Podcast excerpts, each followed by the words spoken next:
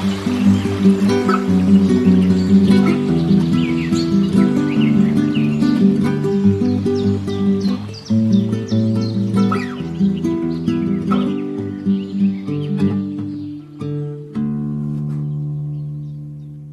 liebe Hörerinnen und Hörer einer weiteren Folge der Interviews for Future, dem Podcast der Leipziger Scientists for Future. Dazu muss ja gesagt werden, was viele regelmäßige Hörerinnen und Hörer bestimmt schon wissen, dass viele Themen weit über Leipzig hinausragen. Heute wagen wir uns mal wieder in unsere Region und da habe ich Peter Büscher eingeladen, Delegierter der ähm, des Bundes des Delitscher Land und zwar für ein ganz bestimmtes Thema. Da geht es um den Flughafen Halle Leipzig. Hey Peter. Hi, guten Morgen. Ja, guten Morgen. Na, fast schon Mittag. Vormittag.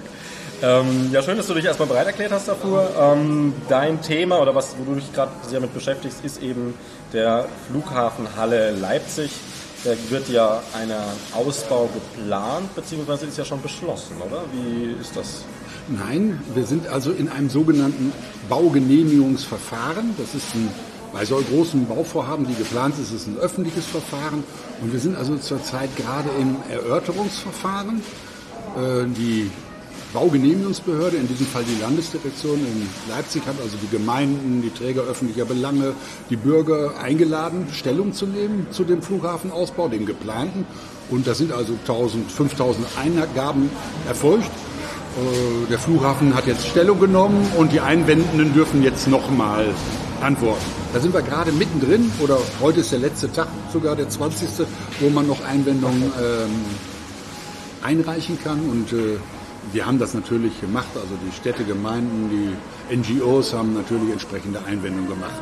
Also wir sind mitten in einem Verfahren noch drin, dessen Ausgang offen ist. Also offen in der Theorie, selbstverständlich. Wie schaut es denn praktisch aus? Weil sowas wird ja auch manchmal gern vorgeschoben. Da lässt man die Bürger sich ein bisschen ausleben und dann kommt es doch wie vorher gedacht. Ja, also es ist natürlich tatsächlich zu befürchten, was du befürchtest, dass es teilweise ähm, scheindemokratische Verfahren sind, die da abgespult werden. Aber ich glaube, man macht es sich zu leicht, wenn man sagt, das ist alles nur fauler Zauber. Äh, wir stellen jetzt fest, dass das Anhörungsverfahren, was jetzt gelaufen ist, nicht 2004, wo der Flughafen genehmigt wurde, sondern jetzt, dass es eine ganz, ganz breite Resonanz in der Bevölkerung gegeben hat. Alle Gemeinden im Einzugsbereich Stellung genommen haben und auch mit schwerwiegenden Bedenken äh, sich geäußert haben. Also die, die das Bewusstsein um die Problematik des Flughafens ist viel, viel, viel größer, als es 2004 oder 2006 war, wo noch keiner ahnte, was da am Himmel droht. Heute wissen die Leute tatsächlich, was passiert, wenn so ein Flughafen ausgebaut ist und sind natürlich viel, viel sensibler und beteiligen sich auch an diesem Verfahren. Wie die Landesdirektion, die Genehmigungsbehörde darauf reagiert, das wissen wir nicht. Äh, wir gehen leider davon aus, wir gehen leider davon aus, dass die Landesbehörde weil sie ja die nachgeordnete Behörde der Landesregierung ist, dass sie das durchwirken wird. Und äh, wir bereiten uns eigentlich jetzt schon innerlich darauf vor, dass wenn die Politik nicht reagiert und die Landesbehörde nicht reagiert, dass wir dann den letzten Weg zu den Gerichten gehen müssen. Okay, das wäre ein optionaler Weg, der durchaus auch mit Erfolgschancen. Ja, ich sage mal so, es gibt ja solche Streitpunkte schon in vielen anderen Orten, auch in Europa, in London, Wien.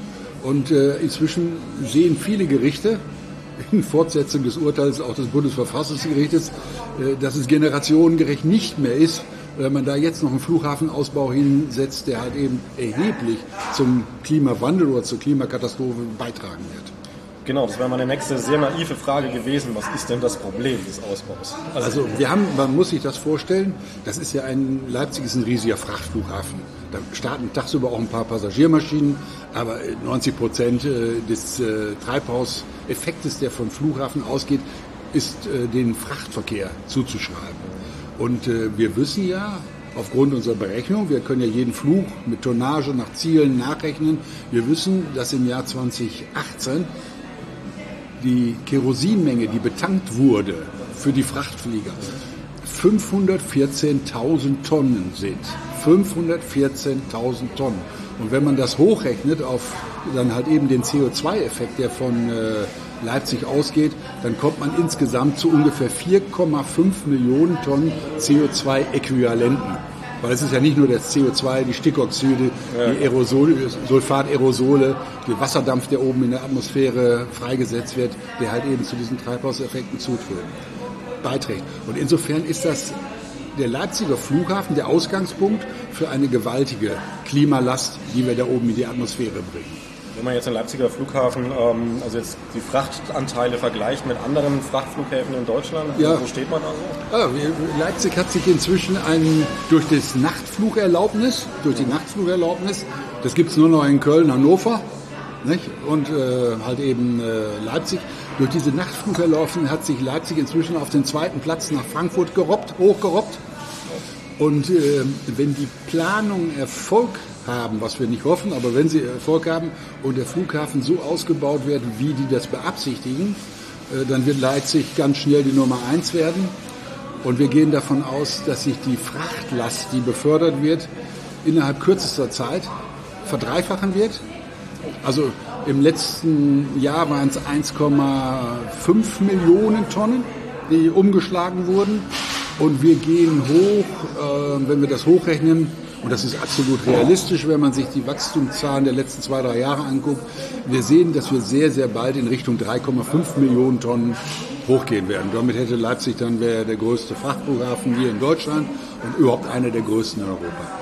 Also wir haben dort eine dynamische, eine ungemein dynamische und dramatische Entwicklung zu vergegenwärtigen.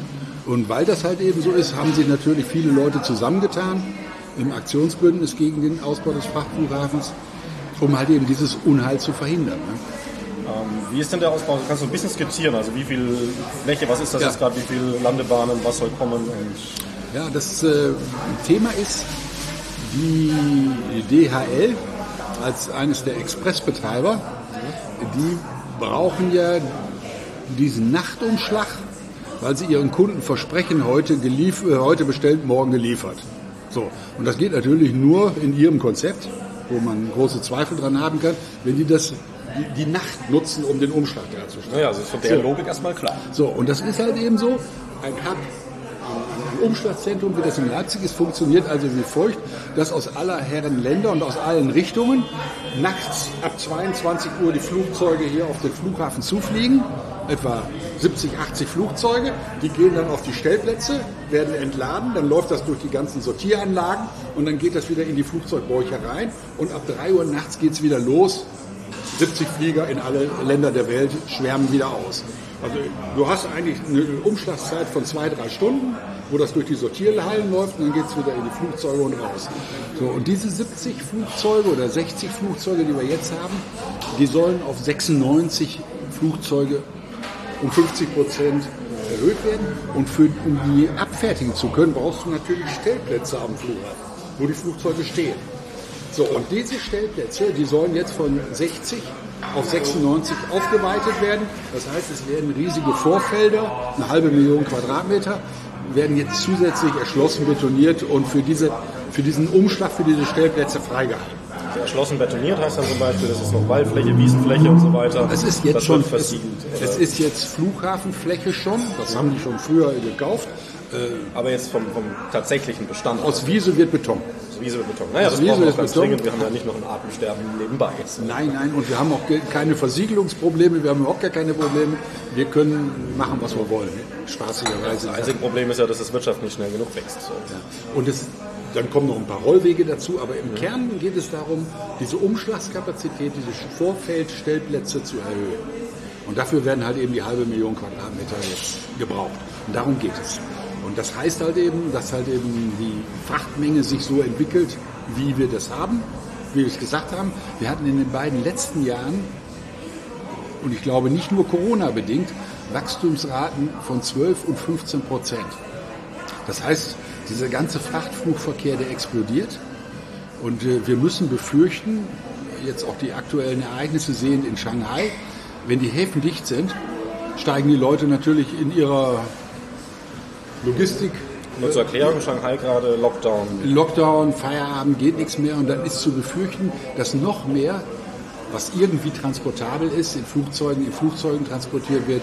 Also ich gehe davon aus, dass das Wachstum, was wir im Frachtflugverkehr in den letzten Jahren hatten, weiter über jede Proportion hinaus wächst.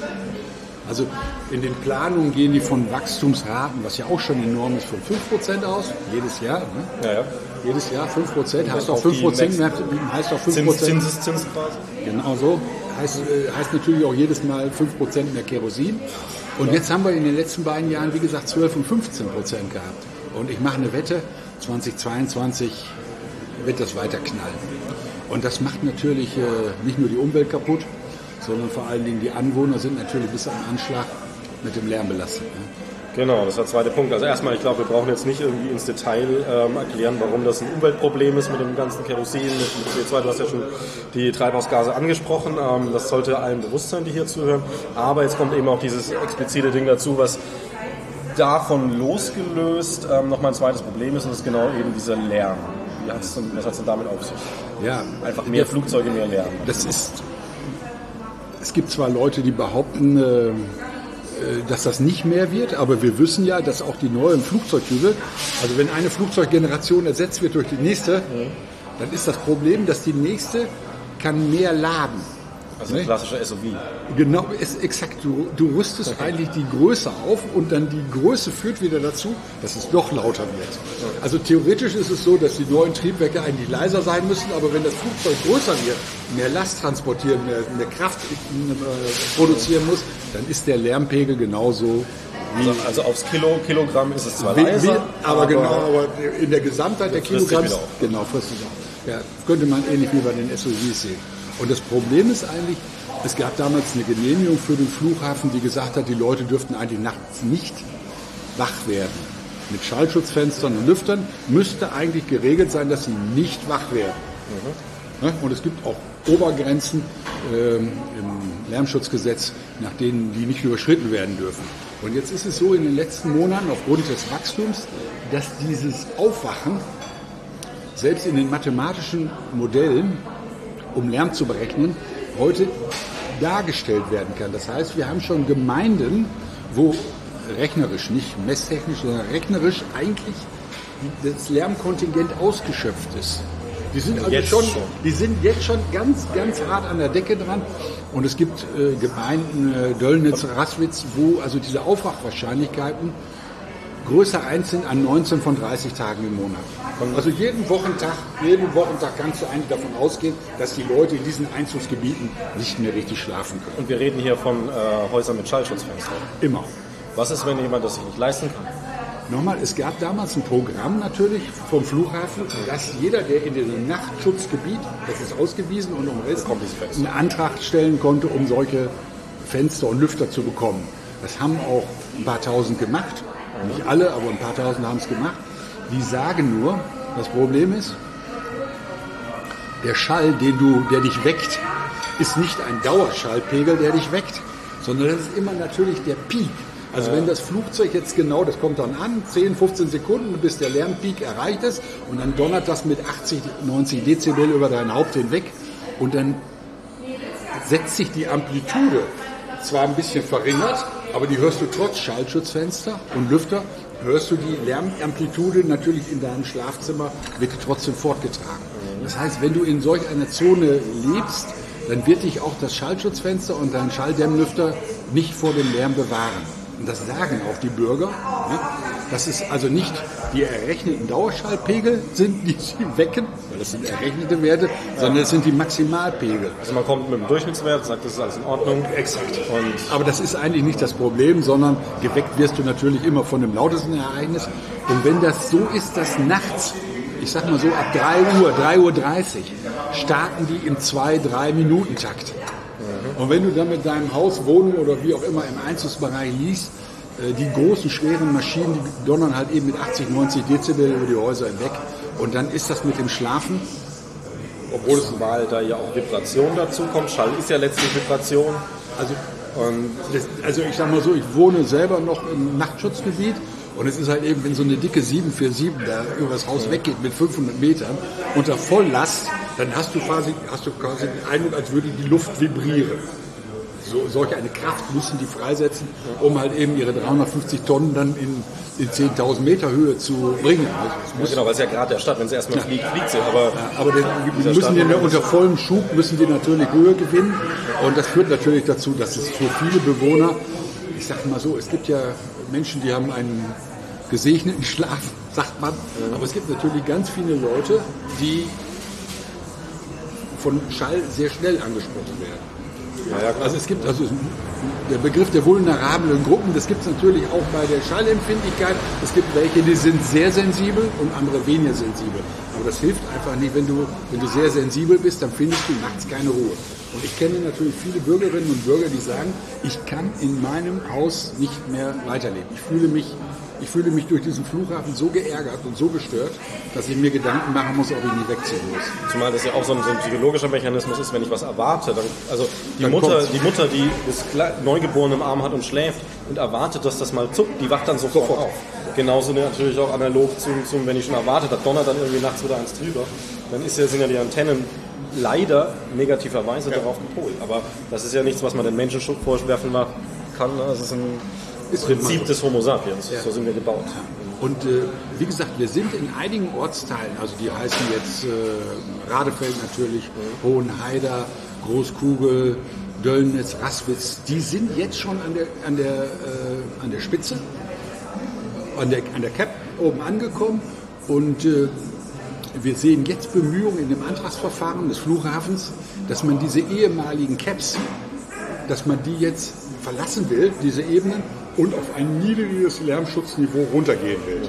Einer der größten Streitpunkte ist, ob das überhaupt, was da geplant ist, überhaupt das zulässig ist. Also da wird eine der Klagen wird sicherlich darauf hingehen, ob man innerhalb eines genehmigten Flughafens, einschließlich eines Lärmschutzkonzeptes, ob man dieses Lärmschutzkonzept eigentlich wieder jetzt zurücknehmen kann in Richtung Fluglärmschutzgesetz. Fluglärmschutzgesetz ist etwas milder, oder sagen wir mal so in diesem Falle für die Anwohner schlechter als die damaligen Festlegungen zur Genehmigung des Flughafens. Und der, ein großer Streitpunkt dann ist halt eben überhaupt, ob dieses Verfahren so geführt werden kann, dass man einen niedrigen Stand jetzt für die Anwohner deklarieren kann. Nach unserer Meinung unzulässig, aber wir sehen, wie andere das dann auch beurteilen. Ja, ja das wird sich zeigen. Ähm, jetzt mal, mal so für die Zukunft. Also, wenn das Interview hier rauskommt, heute ist noch die Möglichkeit, Einspruch zu erlegen. Äh, nee, ist vorbei. Heute ist der 20. Ist heute vorbei. Selbst wenn es heute noch wäre, das werden wir nicht mehr schaffen. Also, alle, die da jetzt zuhören, ähm, bewegen wir uns jetzt irgendwo in der Phase, warten auf Entscheidung und wenn die Entscheidung kommt, dann, wenn sie dafür ist, dass kein Ausbau ist, überraschenderweise schön, Party machen mal freuen, Bierchen trinken. Wenn aber der Ausbau kommt, wie du sagst, wahrscheinlich, dann wäre der nächste Schritt ja, ja eine Kla der Klageweg. Ja. Ähm, wie ist denn das? Also sind das, kann man, also für mich klingt es so ein bisschen wie, wie so, eine, so, eine, so eine Schere, die man dazu machen kann. Also auf der einen Seite ähm, die klimatischen Aspekte mit reinbringen, auch Versiegelung und so weiter und so fort. Wir haben in Leipzig einen Klimanotstand, den wir vielleicht auch nicht vergessen sollten, der ist vom Stadtrat beschlossen. Und auf der anderen Seite ähm, dann die persönlichen, individuellen Problematiken der Lärmschutz. Ja. Äh, siehst du da gute Chancen, dass man mit dieser juristischen Zange quasi das Ding tatsächlich noch aushebeln könnte? Also ich sag mal so, das Wichtigste ist eigentlich, äh, dass in der Bevölkerung dieses Bewusstsein um die Problematik dieses Flughafenausbaus einfach mal Platz greift. Und es finden ja sehr, sehr viele Aktionen statt und es finden auch sehr viele Berichterstattungen inzwischen in Zeitungen, MDR und so weiter. Also das Thema, dass dieser Flughafenausbau nicht mehr sakrosankt ist, das ist eigentlich inzwischen schon Mainstream. Und ich sage mal so, das muss auch weiter verbreitet werden, denn ich sage mal so, selbst wenn wir die Gerichte ansprechen, sind auch Richter und Richterinnen sind Bürger unseres Landes. Ja. Und, und ich sage mal so, und wenn wir, keine, wenn wir keine Stimmung haben, dass der Schutz der Person wichtiger ist als der Transport von Paketen und wenn wir keine Stimmung haben, dass der Klimaschutz wichtiger ist als die Urlaubsreise in die Malediven oder wohin auch immer, dieses Bewusstsein müssen wir eigentlich in der Bevölkerung verankern. Und wir als vom Aktionsausbündnis, Aktionsbündnis tun natürlich alles dazu, dass das publik wird, was da geplant wird und dass Menschen anknüpfen können und sagen können, nicht mit uns. Genug ist genug, Ende aus Feierabend. Und diese Stimmung, die müssen wir in der Breite der Bevölkerung auch noch kriegen. Und dann bin ich auch der Meinung, dass Richter oder Richterinnen, die über solche Verfahren dann äh, vorsitzen, dass die das auch zur Kenntnis nehmen und sagen, wirklich, genug ist genug, wir müssen hier jetzt einen Punkt vor das Komma machen. Naja, also Bevölkerungsinteresse, ich bin jetzt kein Jurist, aber ist ja, meine ich, sogar auch ein juristischer Hebel in einer gewissen, oder zumindest ein Ding, was da eingebaut ist ja. irgendwo. Also, also ich sag mal so, wir haben ja schon, wir haben Präzedenzurteile in London Heathrow, in Schwächert, in Wien äh, gab es schon Urteile, äh, wo man Landebahnen ausbauen wurden, wo die Gerichte gesagt haben, Schluss aus Ende. Und wir haben ja durch das Bundesverfassungsgerichtsurteil auch die Vorgabe, dass auch einzelne Maßnahmen, also die Richter haben nicht nur gesagt generell und überhaupt, sondern die haben auch gesagt, einzelne Maßnahmen müssen unter diesem Licht der Generationengerechtigkeit jetzt geprüft werden. Also wie die einzelnen Maßnahmen. So, und deshalb sagen wir, auch der Flughafenausbau über, unterliegt einer Prüfung, ob ein solches Projekt, was natürlich Auswirkungen hat in die nächsten 30 Jahre, ob man das einfach heute noch beschließen und durchziehen kann. Und ich glaube, dass die Stimmung in der Bevölkerung jetzt sowieso, äh, aber auch in den nächsten Monaten ganz eindeutig dahin geht, dass man einen solchen Unfug nicht mehr durchwinken kann. Und wir haben ja jetzt den Fall gehabt äh, mit Nord Stream 2, wo ja auch einige der Leute der Meinung waren, man müsste so einen Unfug machen. Und jetzt äh, stellt man fest, dass man die Pumpstation in Lubmin abschalten muss. Und genauso wird es beim Flughafen kommen. Da sollen ja nochmal 300 bis 500 Millionen verbuddelt werden. Und ich befürchte, dass wenn man sie jetzt verbuddelt würde in die Erde, dass es genau den gleichen Ausgang nimmt wie Nord Stream 2 und Lubmin. Man wird das in Zukunft nicht mehr betreiben können. Also der Flugverkehr ist mit dem Schutz des Klimas nicht zu vereinbaren. Es gibt im Augenblick, das ist ja das Entscheidende, in anderen Bereichen hat man ja, denkt man über neue Technologien nach. Beim Fliegen ist das Kerosin, das Kerosin, das Kerosin. Und es ist im Augenblick kein Weg zu erkennen in den nächsten absehbaren Zukunft, wie man Kerosin erstens ersetzen kann und ob man Kerosin mit äh, ökologisch erzeugten Kerosin ersetzen kann. Beide Wege sind eigentlich in der nahen Zukunft überhaupt noch nicht zu erkennen. Eben, es ist auch wissenschaftlicher Konsens, dass es nicht nur um technische Lösungen geht, die in dem Fall sogar sehr weit in der Zukunft noch liegen, ähm, sondern halt auch um gesellschaftliche Lösungen, dass wir dieses mehr, mehr, mehr, was ja da genau drin steckt, einfach, ähm, dass das der Kernelement dessen ist, was wir ändern müssen. Also endlose Welt. Ja, das ist nicht. Vielleicht noch ein Aspekt, der auch nochmal vielleicht in die Diskussion eingeflossen ist in den letzten Wochen und Monaten, ist, von den Befürwortern des Flughafens wird ja immer gesagt, wir brauchen die Fracht für die Arbeitsplätze hier in Leipzig. Ja, interessant. Wie viele sind es denn? Darüber gehen die Meinungen auseinander, wie viele es sind. Wir haben immer beim Flughafen nachgefragt, wie viele es sind und welche Firmen es sind und mit wie viel Arbeitsleben. Man hat uns auf diese Frage nie geantwortet. Der Flughafen sagt aber, dass es am Flughafen, im Flughafen 12.000 Arbeitsplätze sein sollen. Beweisen können wir es nicht und wie viele Halbtagsstellen da mitgezählt würden, wissen wir nicht. Und wenn die es beweisen könnten, dann wäre das ja ein Pro-Argument für den Ausbau. Also dann würden sie es ja auch beweisen. Also für mich klingt es nach einer reingeschmissenen Zahl. Ja, ich, ich, hätte sie gerne belegt, genau. aber nehmen wir mal an, es wären die 12.000 Arbeitsplätze, dann ist es natürlich so, wir müssen natürlich, wenn wir überlegen, dass der Frachtflugverkehr nicht mehr so weiter wachsen kann und dass auch vermutlich der Individualflugverkehr nicht mehr weiter so kann, müssen wir uns natürlich Gedanken darüber machen, was mit diesen Arbeitsplätzen passiert, wie man auch da eine Transformation hinkriegt. Zumal wir hier von Arbeitsplätzen reden, die nicht weggenommen werden. Die sind einfach noch nicht da. Ich könnte ja auch sagen, oh wie schrecklich, ich baue hier jetzt kein äh, irgendwas Center in die Stadt rein, weil da würden ja 12.000 Arbeitsplätze entstehen. Ja. Ne, aber sie sind ja nicht da. Ich kreise ja nichts ein. Also, also wir gehen davon aus, dass es einige tausend Arbeitsplätze sind, bei ja. DHL, bei Amazon, tralala, ja. alle, die da auf dem Flughafen arbeiten. Also prekäre Arbeitsplätze vor allem. Ja, ganz eindeutig. Äh, aber die Frage ist natürlich, die Menschen, die da arbeiten, haben natürlich das Bedürfnis, da weiterarbeiten zu dürfen. Das verstehen wir. So, das, das ist auch völlig respektabel und alles in Ordnung. Und deshalb muss sich eigentlich die Gesellschaft, ähnlich wie bei den Atomkraftwerken oder wie bei den Braunkohlekraftwerken, wir müssen uns Gedanken machen, wie wir eine Transformation auch an einem Flughafen hinkriegen. Der Flughafen hat sich zu einem besonderen, Logistikstandort entwickelt und wir müssen natürlich äh, überlegen, wie wir alternative Gewerbe und Industrien an die Standorte hinkriegen, wenn wir das Wachstum, so wie es beabsichtigt ist, vom Flughafen nicht mehr darstellen können. Da wäre ja eine Schienenanbindung erstmal so eine Sache. Darüber haben wir auch schon diskutiert. Wir haben ja folgende Bewandtnis gehabt. Im letzten Jahr, 2021, wurde die Nordbahn repariert.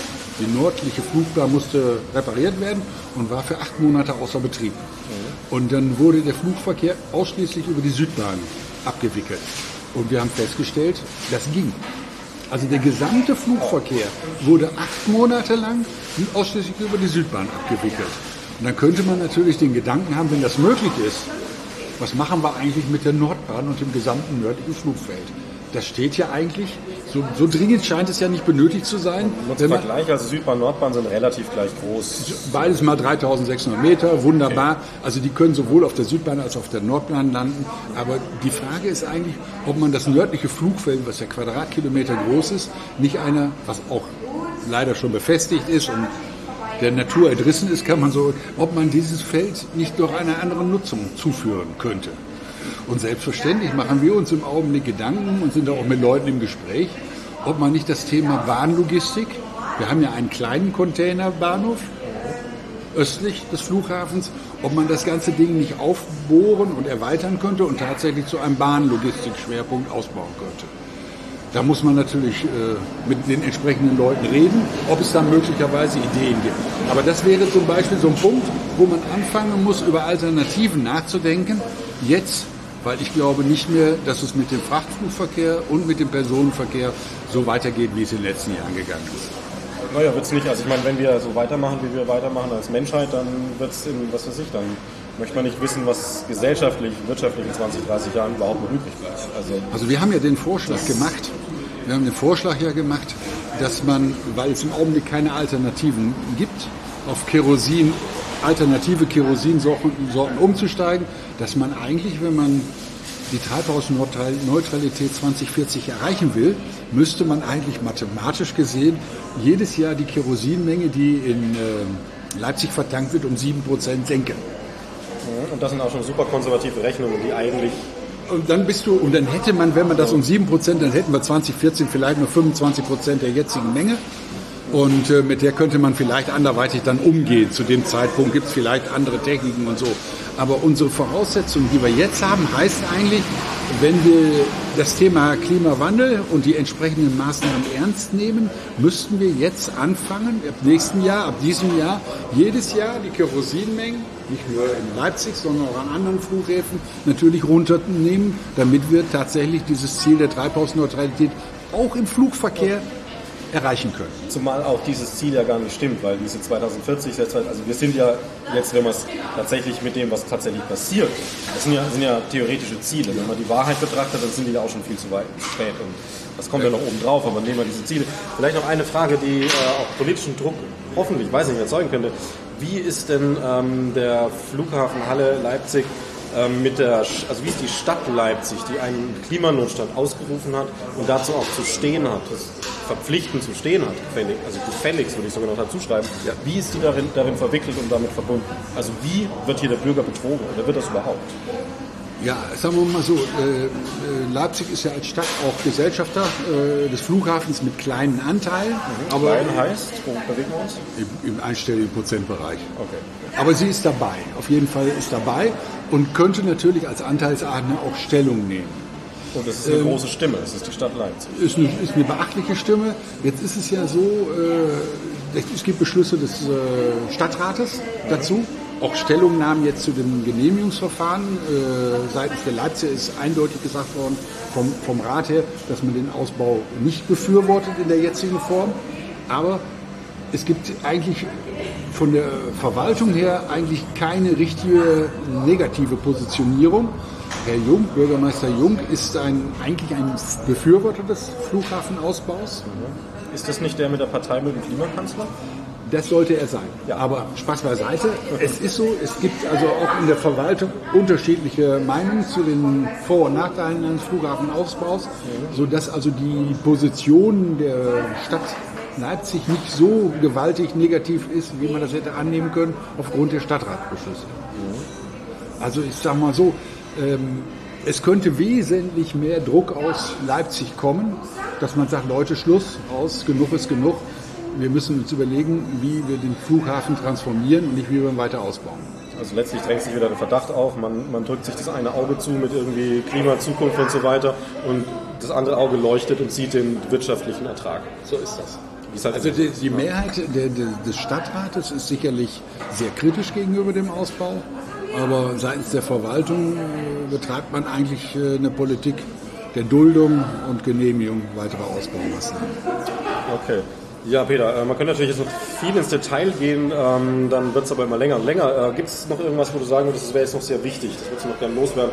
Wenn es ein Gruß an deine Frau ist, auch gut, aber vielleicht auch was Inhaltliches. Nein, ich bleibe dabei. Ähm, ich würde mich freuen, wenn wir bei kommenden Aktionen, die jetzt wieder kommen, wir haben im Sommer das Klimacamp in der Nähe des Flughafens, vermutlich wird es ausgerichtet, äh, dass sich möglichst viele an diesem Klimacamp beteiligen. Klimacamp Leipziger Land. Ja, genau so. Das wird auch dieses Jahr wieder veranstaltet. Glaube ich, Ende Juli gehen die Aktionen los.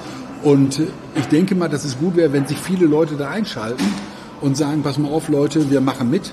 Und wir wollen auf jeden Fall dieses klimaschädlichste Projekt, was im Augenblick in Leipzig betrieben wird, nicht in Leipzig, sondern in Sachsen betrieben wird, dass das halt eben nicht durchkommt.